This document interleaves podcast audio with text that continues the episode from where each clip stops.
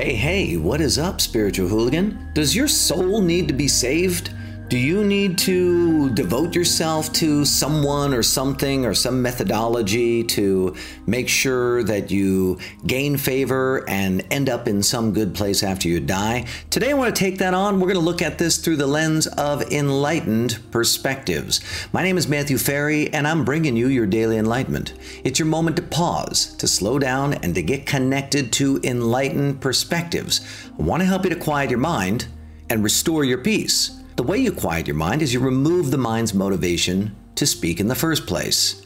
And that doesn't mean that you will end up not having any thoughts. There are different qualities of thought. You'll find that the vast majority of thoughts that you have today are survival based, meaning there's something about looking good, being right, fitting in, um, you know, being happy, being a person who's respected, uh, you know, gathering up resources, blah, blah, blah. If you just examine, you're going to find that the, the majority of your thoughts are survival based. But there is other thinking that you experience, and it's that thinking of inspiration.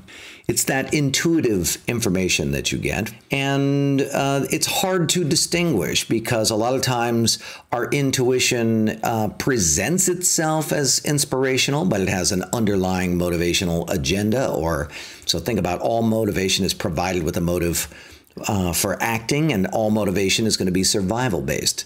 So there's this this new voice that appears, and it appears mostly on command, uh, and your mind is mostly quiet when you embrace enlightened perspectives. So what we're going to do is we're going to go through three enlightened perspectives today. And these enlightened perspectives are designed to get your mind to start to quiet down. So the idea is do you need to does your soul need to be saved? Do you need to do you need to devote yourself to something in order to in some future state win favor with some god or some uh, you know shangri-la or something like that that will then make it better than it is now? Can you see the conundrum there? Better than it is now. It's it's not as good as it could be now and then some future date it's going to be better. That already uh, should tip you off okay? But check it out the first statement that tests strong with muscle testing, and thus enlightened perspectives all test strong with muscle testing. I don't know why exactly, but they assume that all is well and they also assume that um, there's nothing to do, there's nowhere to go, that everything is perfect exactly as it is. And anything that assumes that strengthens your body with muscle testing. Check out my videos on muscle testing if you need to learn more. Second thing to understand is that anything that assumes that you need to fix something or something's broken or whatever, you'll see that that makes you go weak. But check this out this statement each of the great avatars throughout history saved our souls, surprisingly test strong. And you know, I was I was raised a, a Catholic, uh, and uh, but I wasn't really a very good Catholic. I didn't really believe almost anything that was uh, being taught of me, and I questioned everything. And I'm sure that that made my uh, Sunday school teachers, you know, uh, aggravated. Uh, but either way I like to put everything to the test, and I put this idea to the test, and it strengthens you. So we can think of Krishna, Buddha, Jesus, Muhammad, uh, and other unknown people as people whose presence had a positive impact. Here's the second thing the appearance of Krishna, Buddha, Jesus, Muhammad, and others who are not known saved our souls. This test strong. But check it out there's a contextual shift to make.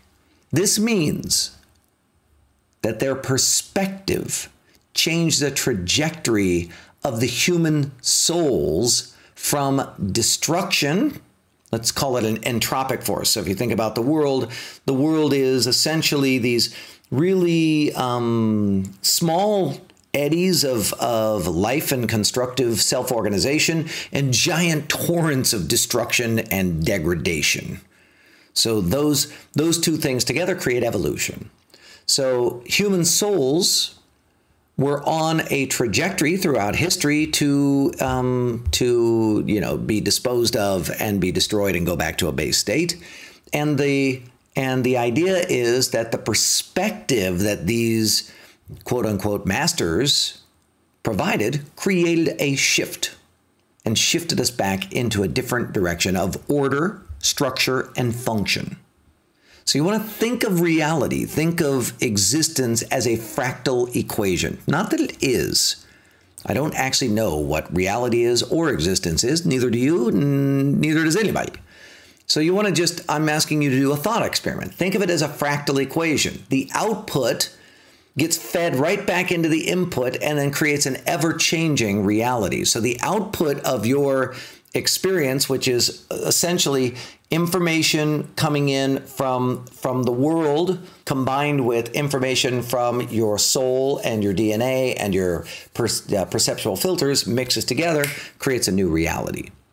So think of your reality as a fractal equation. The output gets fed back into the input and that creates an ever-changing reality. The great avatars were an anomaly in the equation that set it back on track to continue to grow rather than to degrade and be destroyed and go back into the base state.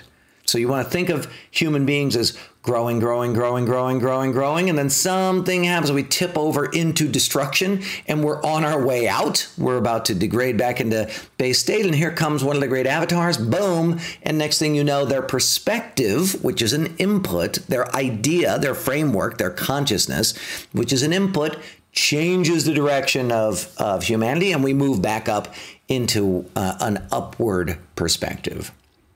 This is another interesting muscle test. Souls needed to be saved prior to 1986. That test's strong. If you test right now, our souls need to be saved. That test's weak. Souls, there's something, soul, something about souls is in a degraded state or going into a degraded state, moving in moving in that direction, you'll see that that test's weak. Anything that assumes that we're in a in a downward state in our souls tests weak. Anything that assumes that we're in an upward state in our soul tests strong. That's really simplistic the way that I'm saying it, but I really want, I just want you to think of it like that way. It's like we're either building up or we're falling back down. It's like uh, it's like your muscles and going to the gym. You're either building them up or they're or they're degrading back to entropy. It's it, it's just the way that this the system works that we're that we live in that we are experiencing that we are. So this was first discovered by Dr. Hawkins in his consciousness research that he wrote about in his book Power versus Force. If you haven't read that book yet, 100% you got to read that book. I think that my mentor nailed it there. And for some unknown reason, the human souls moved back in the direction of order and integrity after thousands of years of degrading since Jesus had appeared on the planet. And using muscle testing to discern the context that, that universally strengthens human beings, um, what we're able to see is that if you test prior to 1986, the soul needs to be saved. This test strong. If you test after 1986, the soul needs to be saved. This test weak. So something happened. In 1986, something shifted, and um, using muscle testing, we're not able to discern that there was any avatars that jumped onto the planet or came into being at that time. But it was instead the accumulative uh, jump in our consciousness. And so, if you think about in the 60s, we started to have what what uh, was being called then the dawning of Aquarius. And really, what's was happening then is all of a sudden people were waking up and saying, "Wait a second, women's rights matter. We can have sex with whoever we want. This idea of marriage is broken. Government is not really serving us the way we want. They have all this like social um, revolution started to happen." And in 1986, it gelled. The global consciousness of mankind went from 190, where it had stood for thousands of years, to boom, jumping into the state of integrity on Dr. Hawkins' scale into 200. So, does your soul need to be saved? Right now, it tests as weak. So, here's the point. When you intentionally believe unprovable dogmatic statements that make you go strong, your mind starts to go quiet. Let me say that again. This is so important. This is this is a, an essential part of the rapid enlightenment process. When you intentionally believe unprovable dogmatic statements that make people go strong, your mind goes quiet. When you intentionally believe unprovable dogmatic statements that make people go weak, that make you go weak, your mind chatter goes up. And the reason that your mind chatter goes up is that when you are weakened, you put yourself into a state of compromise. You compromise your physiology and you activate the survival system. When your mind goes quiet, you begin to see things from a whole new perspective. And what perspective is it? I propose that it is an enlightened perspective. That you know that all is well, that you trust that all is well, that you see that you're a, an infinite being. And I don't want you to take my word for it right? I'm just some guy who's saying all these words, blah, blah, blah. Put this to the test for yourself. Today, live like your soul does not be does not need to be saved. Today, live like you're an infinite being and that all is well, and then see what happens. See how it affects you. And if you're inspired, leave me a comment.